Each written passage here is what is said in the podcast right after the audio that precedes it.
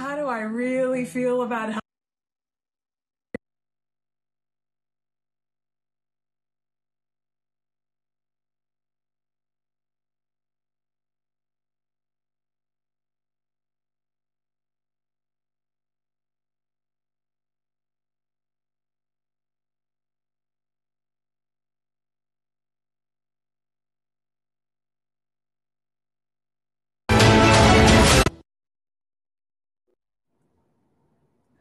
欢迎大家收看 GTV 新闻访谈节目。今天是八月二十七日，星期五，现在是美东时间晚上八点半。我是瑞卡。首先，我们来看看中共国的相关新闻。爆料革命为千万杨改兰呐喊，新中国联邦改变国人未来命运。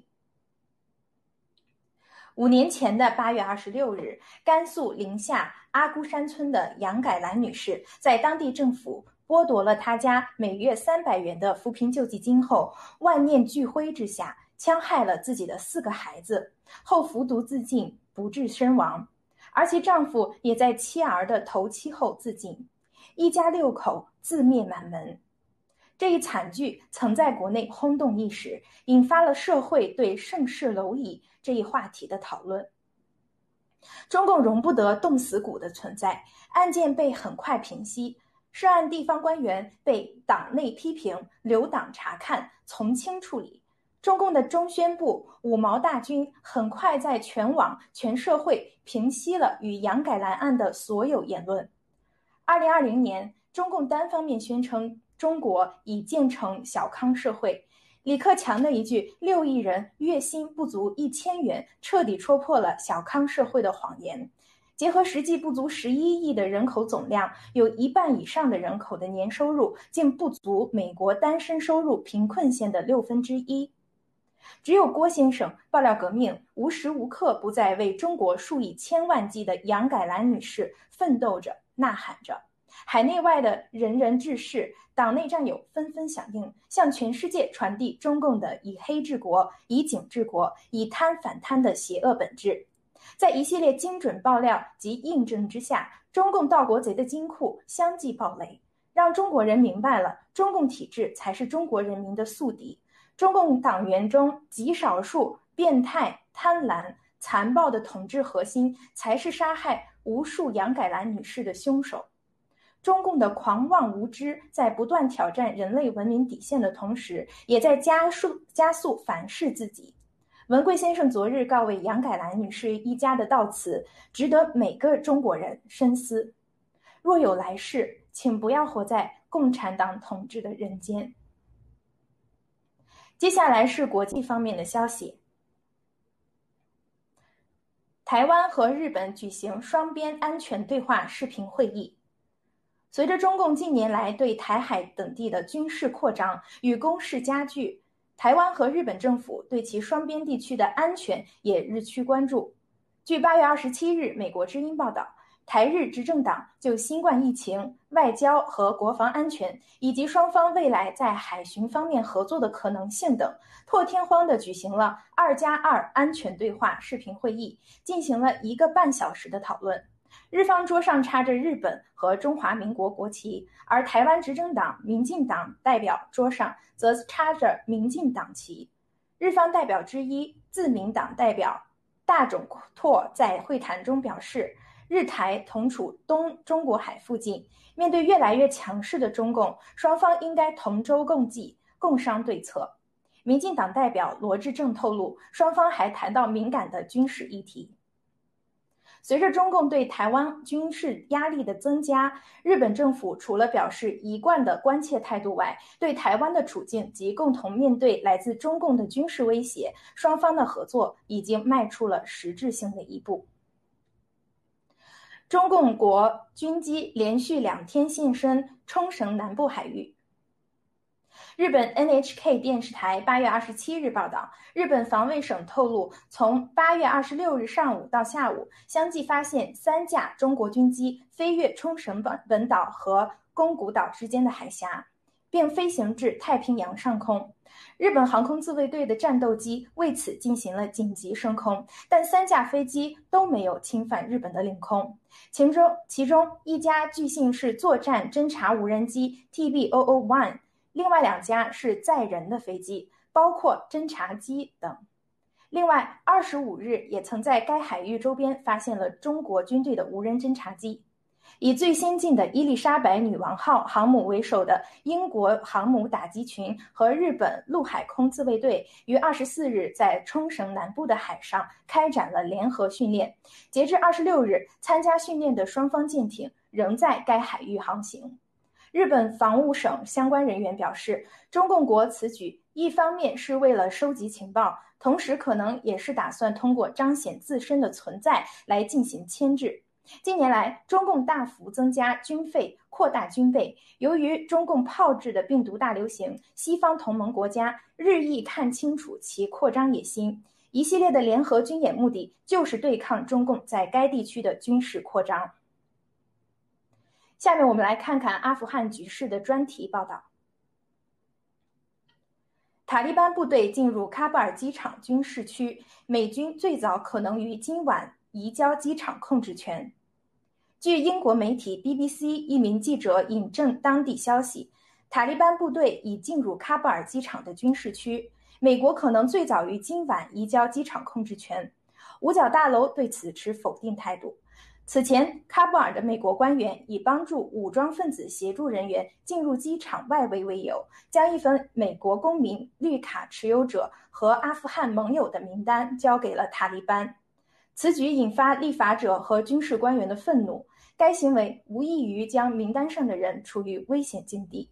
塔利班更可能依照名单进行杀戮。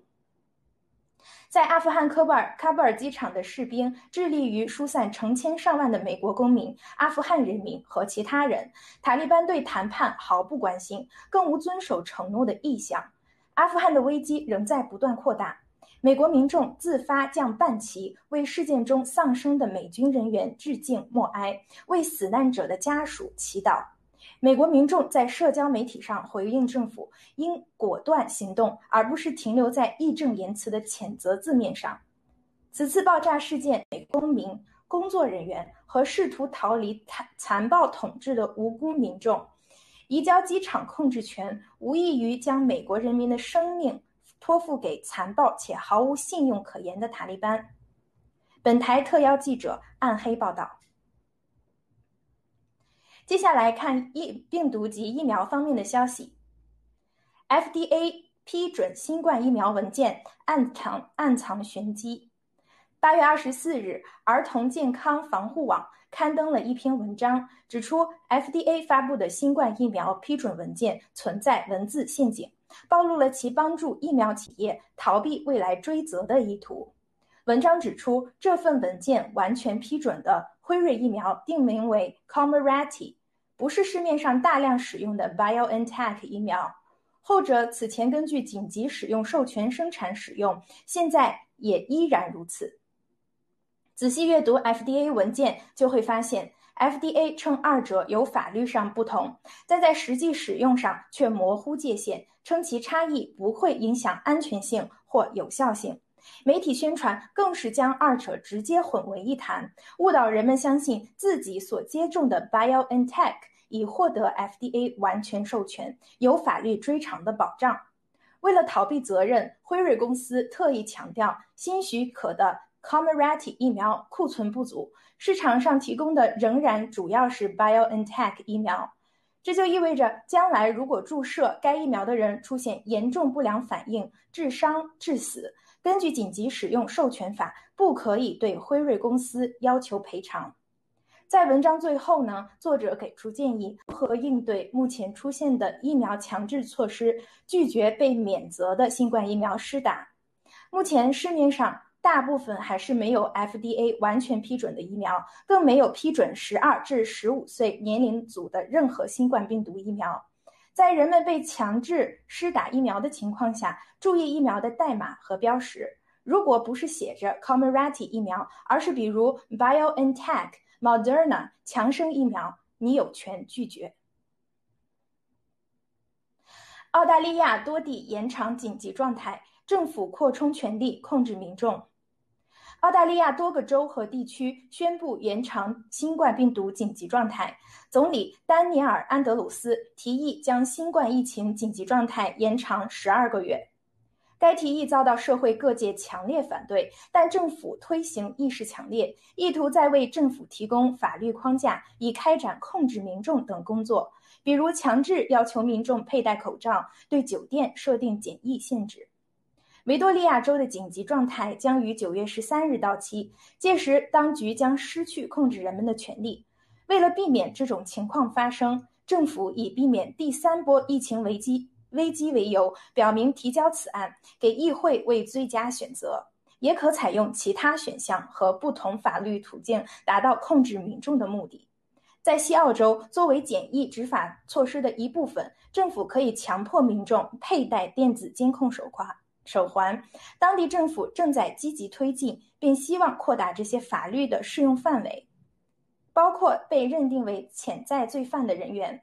在南澳，经授权的官员权利包括可以使用任何必要的武力闯入包括私人财产在内的土地、建筑及车辆，禁止人员、动物和车辆的移动，强迫民众提供信息，并对人进行隔离、医疗检查、测试甚至治疗。南澳当局更规定，穿制服的警察在行使以上权利前无需出示证件。最后，让我们来看看爆料革命的新闻：磨刀霍霍向文娱，中共绞杀国内娱乐产业。自发起爆料革命以来，郭文贵先生一再喊话中共国的私营企业家、科研人才、文体名流。希望他们凭借自己的智慧以及合法所得逃离中共体制，免受中共在灭亡前的一系列疯狂收割。然而，人性的贪婪、无知、懦弱以及对事物认知的差异，使得大多数文娱名流委身于中共的体制下不可自拔。美东时间八月二十六日下午，在为战友们签发“音乐灭共”的海报时，郭先生爆料。国内娱乐圈的赵本山和赵薇已经先后被专案组控制，本山传媒更名易主，赵本山名下的资产被查封，而赵薇更是遭到国内全网封杀。此外，郭先生还提到，近几日国内的广播电视娱乐行业遭遇了清洗式大抓捕，央视广电总局被带走上百人，华谊兄弟也未能幸免。此前支持中共在港残残害香港手足的成龙、谭咏麟将会成为中共的弃子，而被全世界华人唾弃。文贵先生的爆料一再被证实，事实印证，原因是爆料内容都是基于他对中共的深刻认知以及彻底的剖析。另一重要原因是中共党内一众良知尚存的战友不断提供情报。面对内忧外困，中共上下都在为沉船计划做准备。此前，中共对私营企业家的疯狂收割，已使许多绿色企业家、白色企业家万劫不复。马云、史玉柱、柳传志、徐家印、万隆等大咖相继倒下。当下，中共对文娱界的收割才刚刚开始，又将有多少大咖会成为中共的刀下鬼、锤下魂呢？GTV 新闻访谈节目 YouTube 频道真实收看量单期超十一万。中共信息站篡改爆料革命网络数据。今日，郭文贵先生展示了中共黑掉本台 GTV 新闻访谈节目数据的证据。八月二十四日晚间，访谈节目的 YouTube 播播放量超十一万。该真实数据可能由于灭报小组一时疏忽造成遗漏。至截稿时，该期节目视频已遭篡改，播放量降为九点九万。如此逆增长的播放数据，恰恰成为中共黑客的铁证。郭文贵先生称，内部人士透露，不仅是播放数据，喜马拉雅全球农场联盟委员会的 YouTube 账号也遭大量篡改，真实订阅量早已达到二十万。中共的蓝金黄网络战、信息战排在首位。通过大幅度黑掉网络播放数据和订阅量，削弱爆料革命的影响力，打击新中国联邦人的自信，手段下作，其心可诛。本台特约记者 Fox Rina 报道。以上是今天的新闻播报内容。接下来由主持人 Rachel 和嘉宾老班长和七月为大家带来今天的新闻看点评论，请不要走开。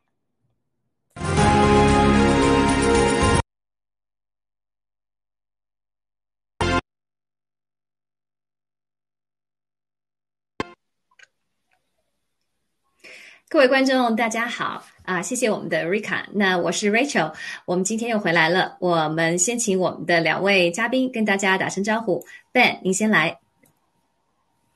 观众朋友们好啊，很高兴又跟大家见面了。主持人好，Peter 好。好嘞，Peter。呃，大家，大家上午好，下午好，晚上好。主持人好，Ben 好，我是 Peter。好嘞，谢谢。那我们再来关注阿富汗的局势。那其实周四的时候呢，阿富汗喀布尔机场发生了两起自杀式的啊炸弹袭击。那官方确认至少造成了十三名美美国军人和嗯六十多名阿富汗平民的死亡。其实这个阿富汗平民死亡的人数呢，啊不同的媒体呢都有不同的数据报道。但是美国官员说。星期四，也就是八月二十二十四号，是美国军队自二零一一年以来在阿富汗伤亡最惨重的一天。然而，阿富汗的死亡人数呢仍在增加。《华尔街日报》昨晚统计，死亡人数已经超过两百名两百人。啊，就在今天早些时候呢，白宫新闻秘书 Jane 啊 Pasky。帕萨基在做简报时呢，告诉记记者，这个拜登总统的这个国家安全小组觉得喀布尔很可能再次发生袭击事件，未来几天将是迄今为止最危险的时期。刚才我们的主播瑞卡也给我们带来了最新的动态，也就是。塔利班的部队已经进入了喀布尔机场的军事区。那美国可能最早于今天晚上就会移交整个机场的控制权给塔利班。然而，五角大楼对此呢是持否定态度的。这就这就让人觉得，好像在前线的这个指挥部啊，和这个士兵和这个在啊美国本土的这个指挥部五角大楼的这个态度有些啊有些有些相悖。这就不不由得让人担心，现在到底是个什么样的情况？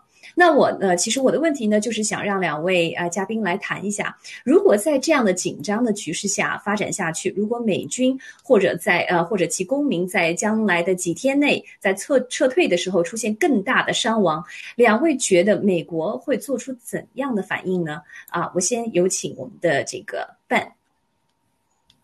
好，啊，这两天的局势。之乱象可以让人一句话讲：没有最乱，只有更乱。美军的表现没有最糟，只有更糟糕；没有最失望，只有更失望。拜登政府在这一场撤军活动中的这个信誉扫地，使我们可以很明确的感觉到，明年中期选举是不是还有这个拜登政府能够。还能拿下两会吗？那么我们想，这个回想起这个冷战时期，美国曾经提出来的打赢两场战争，要同时打赢两场战争的战略。今天我们看到，这不是一场战争，这个不需要一场战争，这只是一个可以正常的、体面的撤离活动，就如此之狼狈。你感觉这不是不是一个世界超级大国，不是世界这个。全世界其他武力加在一起，也只相当于美军一半的这么一个超级大国。你面对着一个游击队，一个上个世纪的武装水平的塔利班，你就表现出如此的慌乱不堪，这个是不得不让人想象。现在的这个拜登政府，他还合格吗？我听说美国政坛传出了要弹劾拜登总统的这种呼声，我觉得。我相信这件事情反映了很多人的心声。那么还是那句话，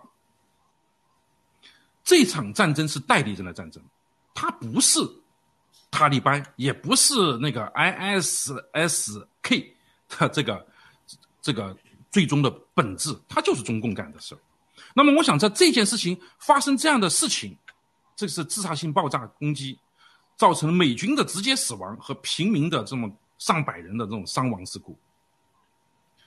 他的目的是什么？我们不管他主观目的是什么，他有一个客观的情况，就是再把美军拖在这个阿富汗。我们在最早一期节目的时候就说过，阿富汗的局势稳定下来，不管以什么样的形态稳定下来，对中共都不是最优的选择。他希望是一个混乱的阿富汗，他是浑水摸鱼、趁火打劫，是中共最擅长的手段。那么，美军在面临这样的情况，将如何处理？应该怎样处理？我在想，美国是能够应该有实力、有能力应付两场战争的。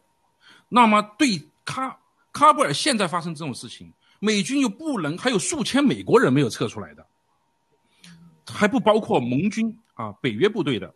还有那些持有绿卡的，或者曾经还没有绿卡的，但是帮助美军、帮助北约工作这些，这样的是数万人还没有撤离出来。在这种情况下遭受这样羞辱性的打击的时候，我觉得最佳的，这是完全是一家之见，不是任何专业水平的建建议啊。美，我认为拜登政府应该采用的是有限度的定点清除式的报复性活动。你比如说。代言人被他代言人是谁？中共，中共已经有部队进去的，有情报部队，有无人机部队在去。以美军的正常实力，他是不可能不能了解到这些部署的，就来一轮精确打击结束，这不是很好吗？快刀斩乱麻式的这种行为，或甚至他对他定点人物发动一些惩罚性的攻击，然后再告诉你我要延长到九幺幺。慢慢撤军啊，没撤完老子不干！而且这个九幺幺不一定是最后的，我还得慢慢撤。我想哪天走就哪天走，这才是美国。主持人，我先说这么多啊，先说这么多。嗯。好的啊，那谢谢。其实之前一直有传出这个拜登总统呢，他有身体上的问题，比如说他之前有过两次的这个脑梗哈，还有最近传出的这个心脏病的问题，也让外界很担心他的这个体力和他的精力是不是能够在这个危难的时刻做出最对的选择。那我想听听我们的这个 Peter 战友对现在的这个局势和包括如果形势变得更差、更糟糕，美国啊这个拜登政府会做出如何的反？应嗯，有请。哦，好的，主持人。呃，在之前的川普任内，就是川普总统他制定的美军从阿富汗的这个撤军计划是有条件的，而且是威慑性的这种撤军。呃，就是说我在撤军的时候，你不能动手，你如果动手，我马上就予以一个。呃，针对性的定点清除式的这个威慑，但是但是这个这次美军撤军，这是硬生生的让拜登总统给上演成了一九七五年的西贡时刻，呃，就是美军的这个仓皇出逃，然后就是我我在看到，呃，不光是这次的这个炸弹袭击，而是在美军出逃，不能说是美军出逃啊，美军撤军撤军的同时。呃，在前大前天，俄罗斯的这个外交部发言人扎哈罗娃也已经公开表示，俄罗斯将出现无限次的这个往返的航班，然后来协助阿富汗撤离这个难民。呃，说明阿富汗也已经是跃跃欲试了。呃，在中共，他是一定要把整个这个局势搅乱。如果说局势稳定下来。水清了，自然就能看到是谁在背后，是谁在资助。越是乱，对中共来说越是一个好事儿。但是现在看到美军他的这种撤军，并没有打算去协助稳定这个阿富汗的这个局势，相反是在要求呼吁北约和美国都在呼吁中共和俄罗斯，然后来介入这个阿富汗的局势，来稳定阿富汗当局的这个。政治环境还有缓解这个人道灾难，呃，这两两方好像就在拔河一样。美军我是彻底的撒手不管了，当一个甩手掌柜了，你们来。然后就是期望这个阿富汗的帝国坟场，它已经开动了，是希望通过这个国际上的这个呃拔河，然后把中共和俄罗斯，你们本来就是你们搞起来的事儿，现在就该你们来。来来去负这个责，去收拾这一个这一个残局。美国是彻底是甩手不管不管了。我觉得我个人推测啊，呃，拜登政府嗯未必会在未来做出一个多强硬或者说是多强有力的一个一个反应。主持人，嗯，好嘞。那我们其实听到了两种不同的猜测哈。其实我呃心里面更希望看到这个 Ben 的这种啊、猜测出现，但是有可能这个 Peter 的猜测呢是有可能对大局更有好处的，对我们灭共更有好处。那文贵先生之前在直播呃，就像两位也提出的，这是其实塔利班就是中共的代理人。那这场战争其实就是呃中共和呃这个美国之间的较量哈，这就让我想起了最近的这个病毒报告的结果。那那就是在啊，经过九十天之后的调查跟研究呢，美国仍然没有情报机构仍然没有办法确定关于病毒的来源的任何信息哈。这以及前两天美国政府刚刚批准为华为出售价值啊数亿美元的汽车零部件芯片的决定，那这就让很多人呢把这个中美在阿富汗的较量和这两件事情连在一起来解读，认为这是美国和中共又一轮的勾兑的结果。那两位如何看待这一轮的勾兑？呃，两位觉得这这一轮的勾兑对我们的灭共事业会有什么样的影响？那我想请范您先来。嗯，这是你用的词非常正确啊，就是勾兑。这里面完满满的感觉到这个满屏幕的就是勾兑。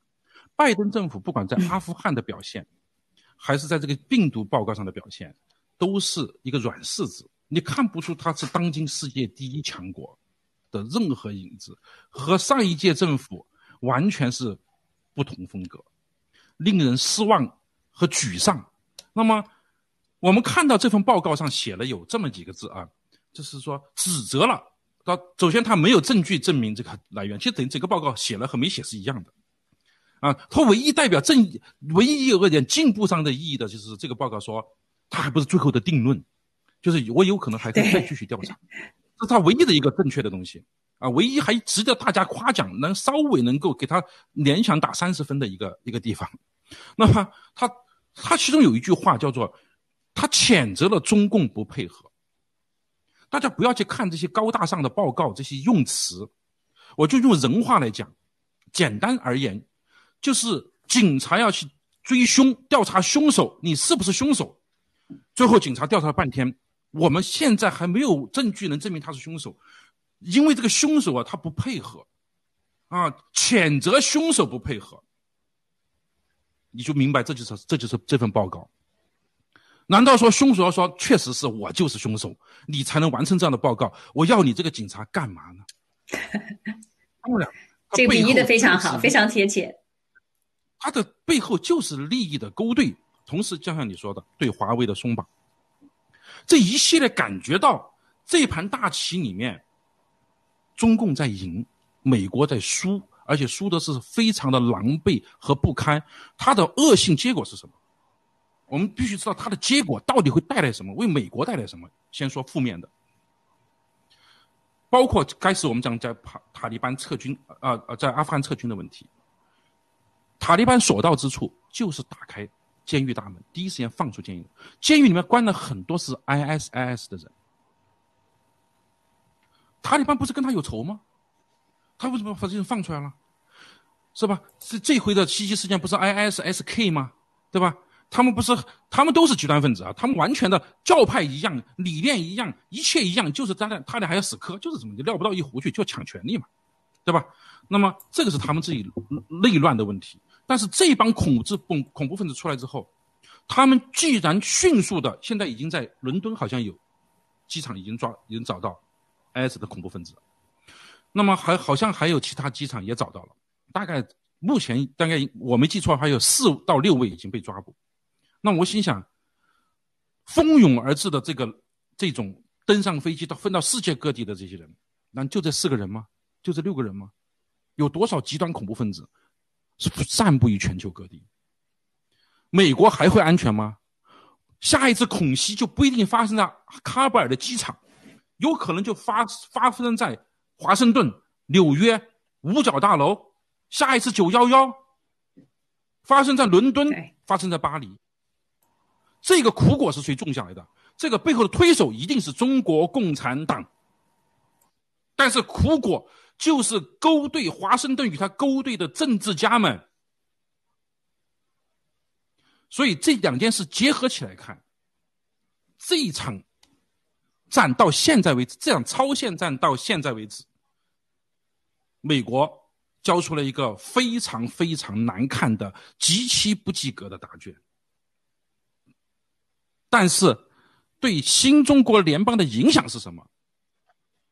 我有我等会儿再分析啊。但是我现在讲一句话：美国。川普总统的八千万的支持者不见了吗？世界上没有发出那些声音的人消失了吗？受病毒引、受病毒所杀害的、啊，所伤害的、受疫苗所所所遭到这个损害的这些人，他们会消失吗？所有的恶都要报的。等会儿稍晚的时间时段，我就来给大家讲讲。为什么新中国联邦将成为这一轮的这一轮世界新格局中最大的闪亮登场的国际正义势力？主持人，嗯，很期待。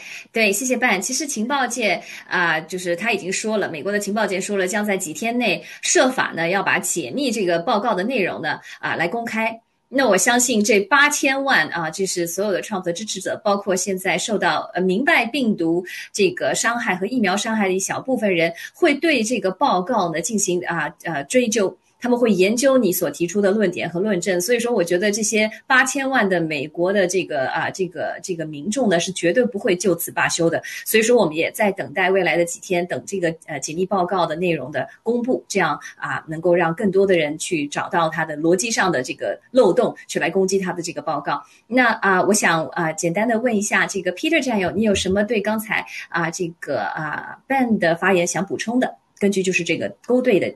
中共和美国勾兑的状况，嗯，嗯，好的，我我我个人我个人啊，个人看法主要是两点。第一点是，呃，美国越软弱，或者说是拜登政府越软弱，中共它越猖獗越疯狂，其实越凸显的是新中国联邦的一个重要性，这是一个。然后第二点的话，就是这个呃，昨天的。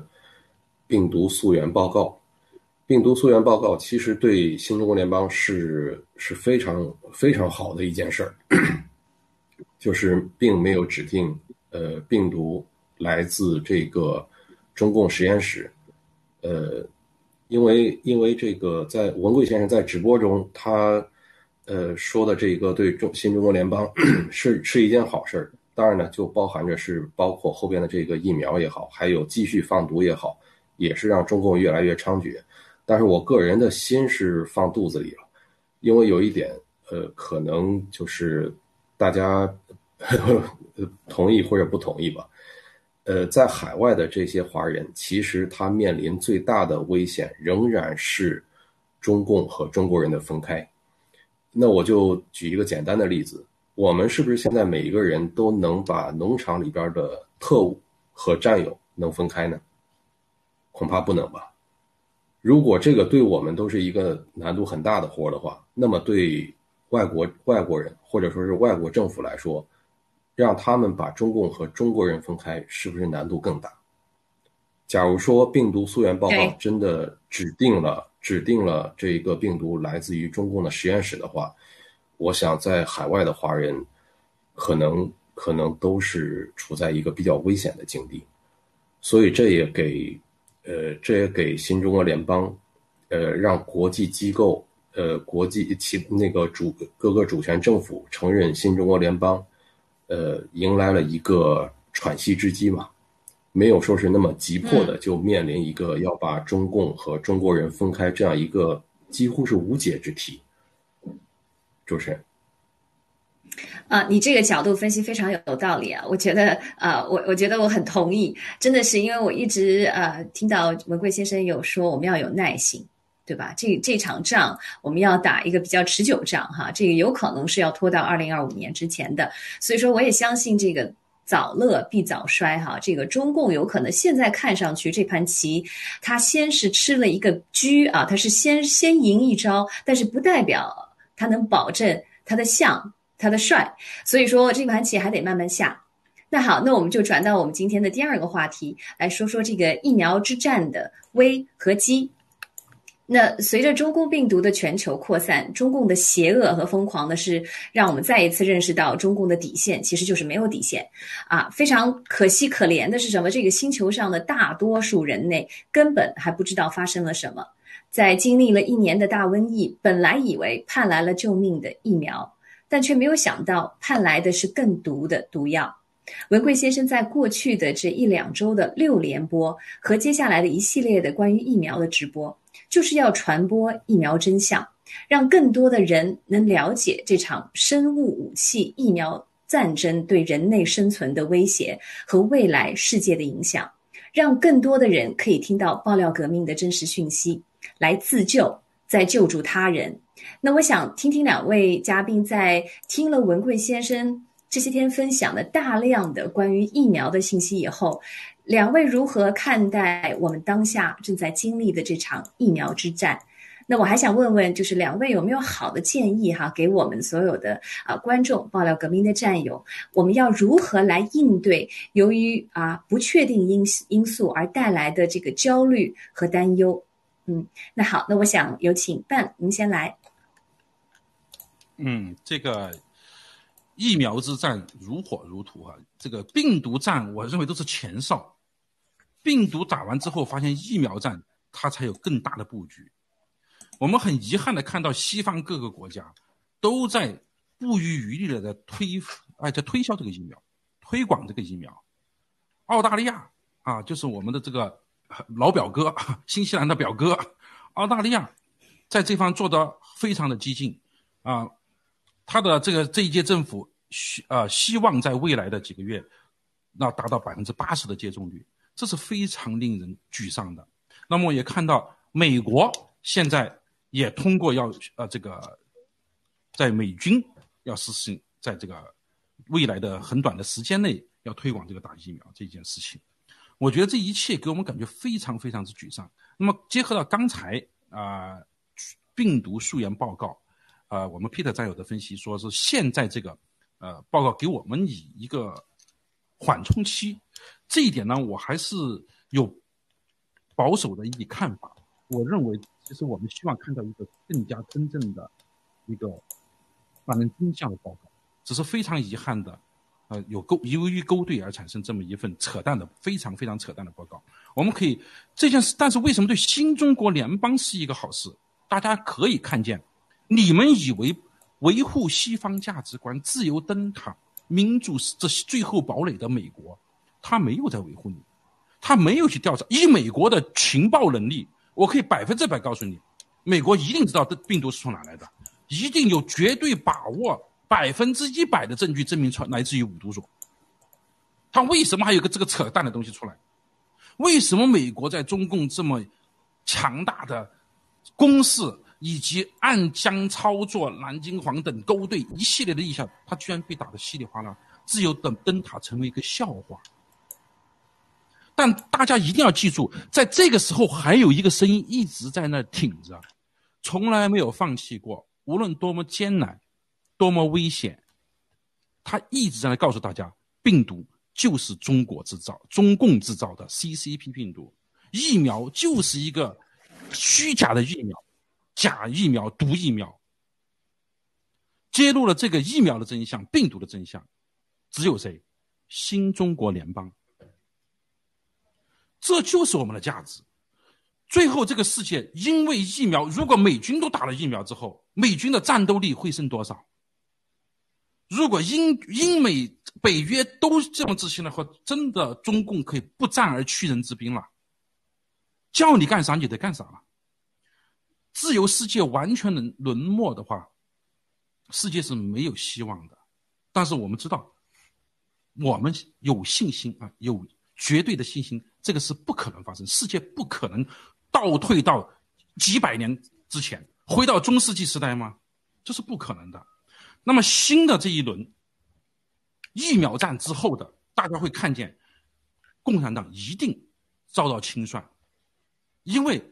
未来数月啊，三到五个月，你可以看到，因为疫苗作用，第二针以后，甚至第三针之后，有大量的人不是伤了、残了，就是死了。大家一定要追溯这个的。美国人死不绝的，记住了。欧洲人死不绝的，澳大利亚人死不绝的，新西兰人也死不绝的。全世界一定会找共产党算账的，连鬼都要找他算账的。我告诉你，他一定跑不掉的。但是为什么说在这新一轮的这个疫苗战之后，世界会出现什么样的景象？大家想过没有？政府还有信用吗？你还会相信政府吗？政府告诉你打疫苗，天天不打疫苗不能上学了，不打疫苗不能工作了，你还会相信他吗？其他事你可以骗骗一次两次没问题，但是你要我的命，我的家人已经躺在床上了，我的家人已经离世了，你告诉我我会跟你完了吗？政府信用彻底的。第二，经济面临着前所未有的，可以说史无前例的经济危机。中共的经济根本就不用说，作为世界第二大经济体，会这个我相信 Peter 战友会了解更清楚。整个崩塌性的世二世界第二大经济体，人民币体系彻底的崩溃，会给世界带来什么？那么这就是新中国联邦的价值所在。第一，中国发生清算共产党的事件之后，混乱的中国需全世界是不能接受的。一个稳定的中国。需要一个真正有稳定能力的一个政治力量，就是新中国联邦。新中国联邦是第一个，所以我的观点，第一个是新中国联邦将是稳定中国政局局势的唯一力量，唯一的，它一定不是夏叶良，一定不是九子妖和陆大头啊，一定不是他们，一定是我们。第二，由于我们 G 系列的布局啊，特别是我们的喜联储。和我们相对的，实际上的是货币发行权的这么样一个金融体系，是稳定中国金融货币市场的重要力量之一。不是我们，那不是唯一力量，是重要力量之一，也是为稳定世界金融货币体系的重要力量之一和重要的参与者。实际上是直接就是参与者，这是我的第二个观点。第三个，由于政府的信用破灭。共产党就更没信用，拜登政府他也没有信用，哪个政府都不会有信用，谁有信用？大家回过头看这四年，早就警告过世界，黑暗已经来临，你们不听。然后我们告诉你，病毒是五毒所，你们不听；共中共放了毒，你们不听；二次放毒，你们不听，一次一次让人类终于走到这个不可挽回的灾灾难，到了墙角效应，就是人类再不反抗，人类没了。这时候，大家总体发只有一个声音是持之以恒、永恒不变的：新中国联邦。我们在国际上的信用无人可取代，这就是我们的信心。这就是说，为什么我们新中国联邦在未来的世界政治经济格局中一定是无可替代、毋庸置疑的。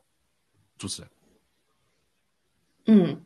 好嘞，谢谢伴，你说的非常好。其实这也是帮到我们的啊一些战友哈，因为有可能这经过这一个多星期的呃期呃文贵先生的直播呢，我们的这个心里面呢好像是有有时候高有时候低啊，感觉心里面好像压了一个很大的一个东西。但是我相信，嗯，随着这个事态的发展，就像刚才伴啊说到的，包括我们文贵先生直播里面也说到的，随着这个接下来的这个病毒的对人体伤害的显现啊，还有就是。是各个国家的这个啊政府的对这个军队的强制的疫苗的这个态势呢，必然会遭到啊，必然会被会在现实面前而低下头来，必必须意识到这个病毒的这个毁灭性的打击。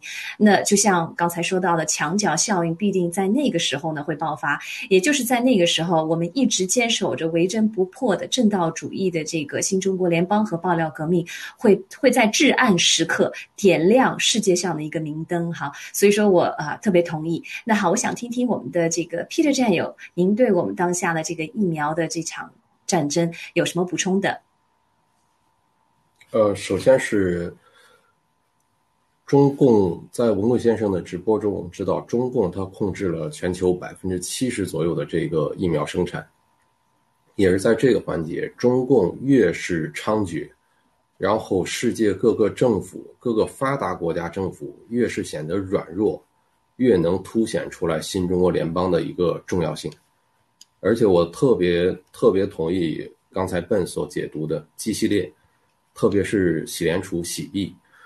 呃，我们看到的是喜币是美联储呃和这个 H Coin 签署了这个百年协议，好像是好像是就是美联储在为这个 H Coin 背书一样。呃，其实我是善于从经济角度来说吧，来解读，并这这件事情并不是说。呃，现在我们就是靠这个美联储为 H coin 来背书，其实美联储也是在救他自己。美联储是在救他自己，从美元锚定黄金，再到这个美元石油，再到美元锚定国债，以债务推动经济发展的模式，走到今天已经走到了尽头。美元锚定国债和美元石油体系。美元石油体系，那文贵先生在直播中都已经说过了，不仅中共跟这个沙特签署了五千五百亿美元的呃石油人民币协议，还有就是欧元也欧盟地区也要跟沙特签署欧元石油的协议，大家都来松松土。美元 美元的这一个经济模式，它走到今天已经走到了尽头，走到了尽头，未来它怎么去改革？其实美联储。和 H coin 签署的百年协议就是美元改革的开始。美联储不是说在为 H coin 来背书，是美联储是在救他自己，美元在救他自己。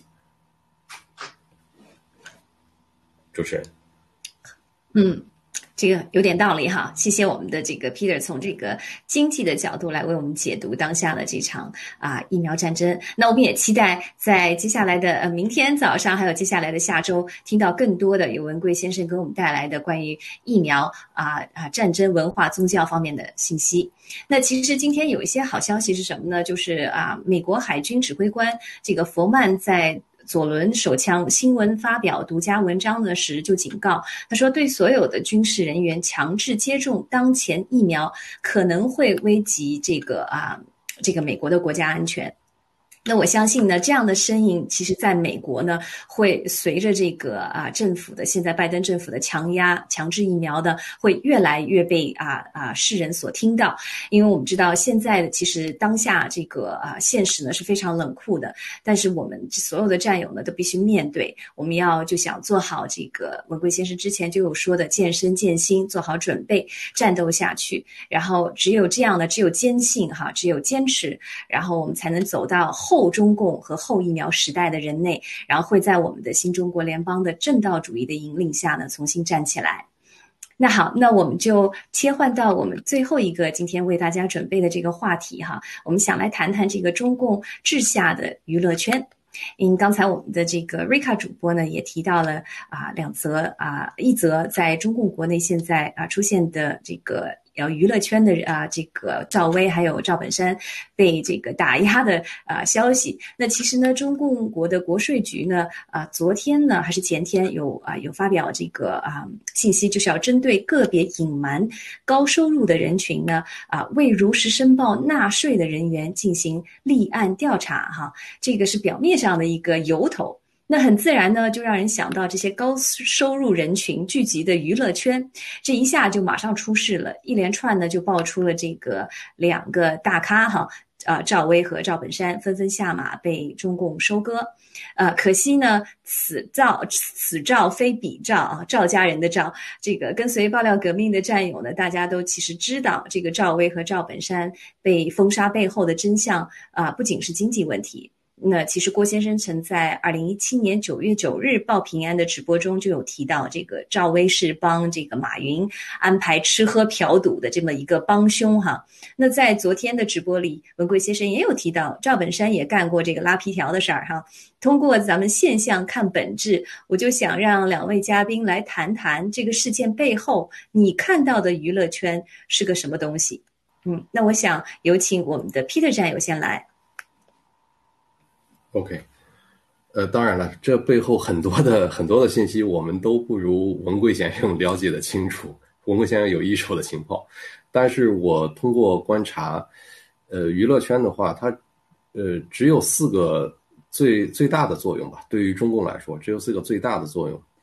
呃，第一个就是呃塑造偶像，然后呃带风向，相当于是中共的一个大内大内宣的一一部分吧。这是第一个第一个属性了。呃，第二个属性。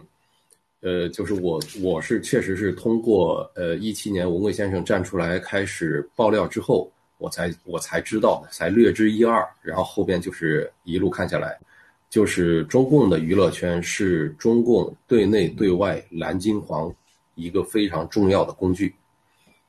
呃，无论是呃在海外的这个谍报系统啊，还是在对内的给这些。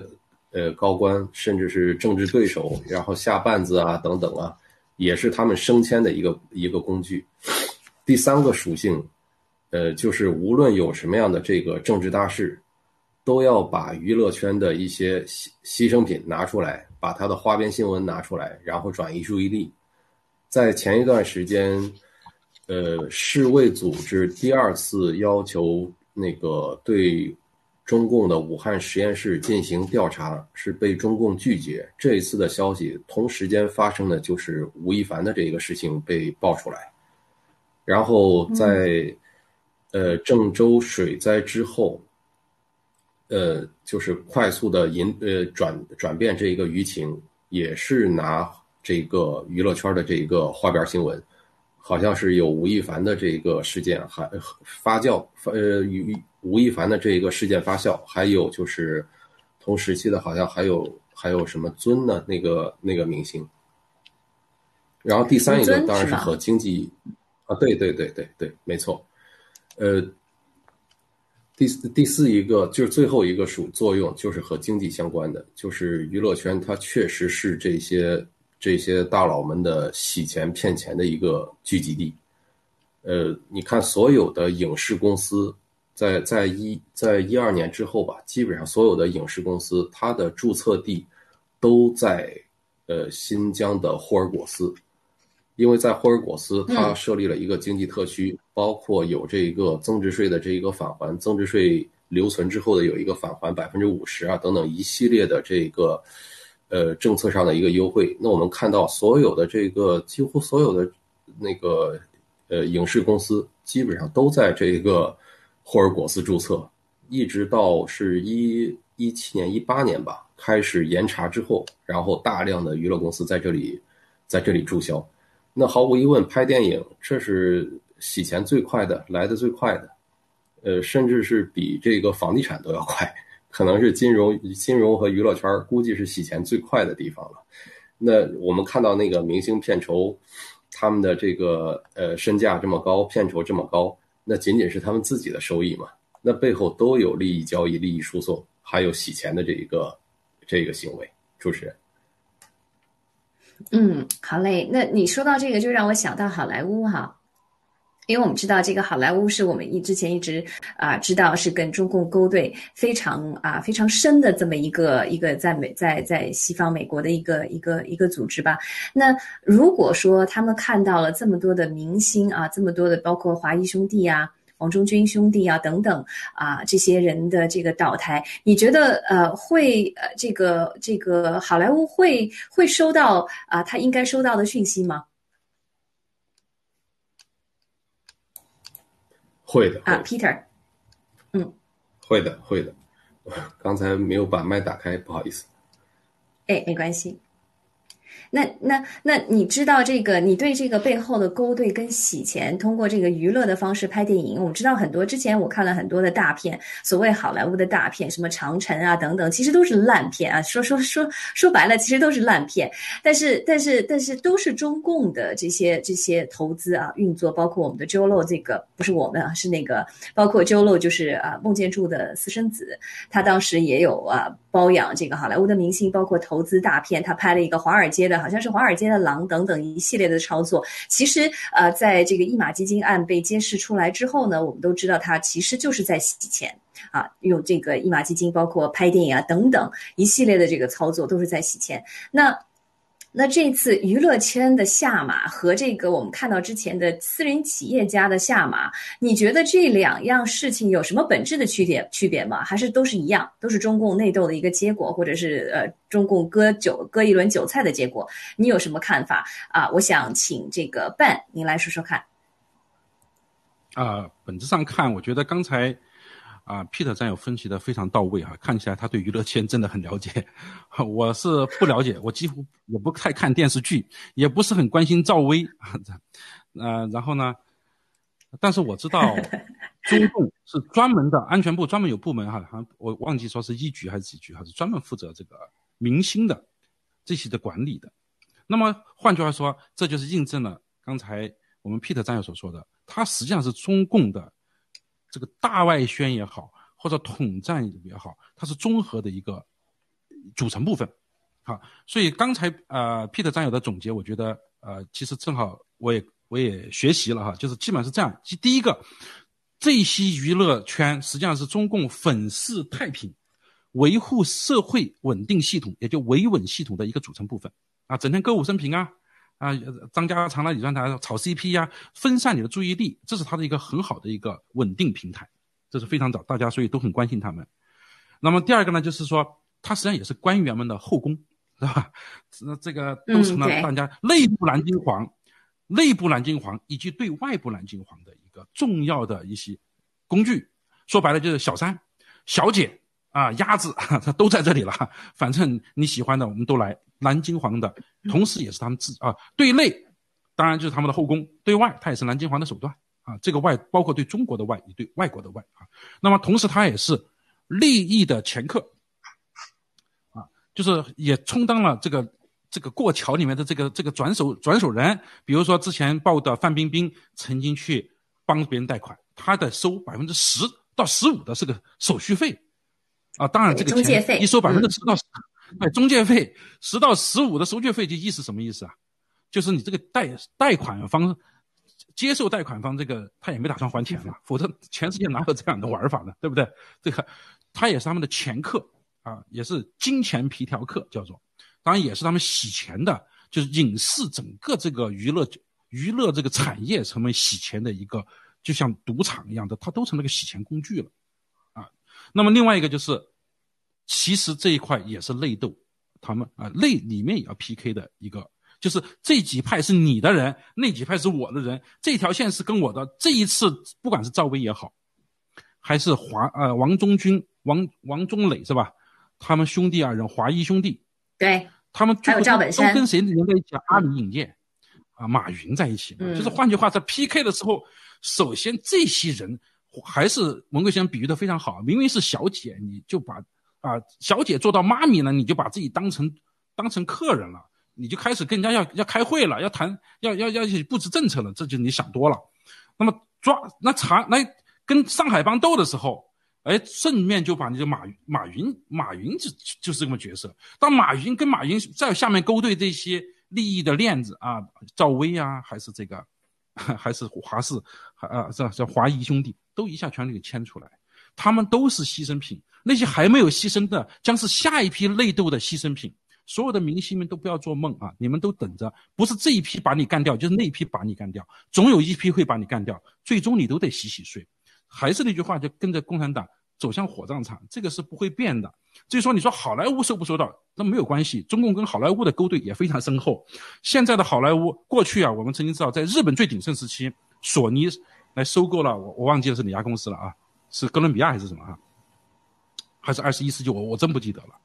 当时大家就质质疑了一个问题，说好莱坞以后还还会拍出反日本的电影吗？那大家会这么问。其实这个问题不用问，今天好莱坞还能拍一个反中国的电影吗？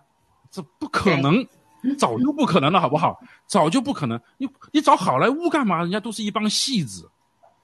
美国政府又如何了？拜登政府又如何？你敢谴责一句中共吗？你不知道病毒从哪来的吗？你真不知道吗？对不对？是吧？又回到，其实都是一件事儿，都是在共产党真的利用了人性的弱点，他真的是集中国几千年、人类几千年的要挟之术啊！这个宫斗之术、计这种权谋之术，他是玩的炉火纯青，就全世界加在一起不够他玩的。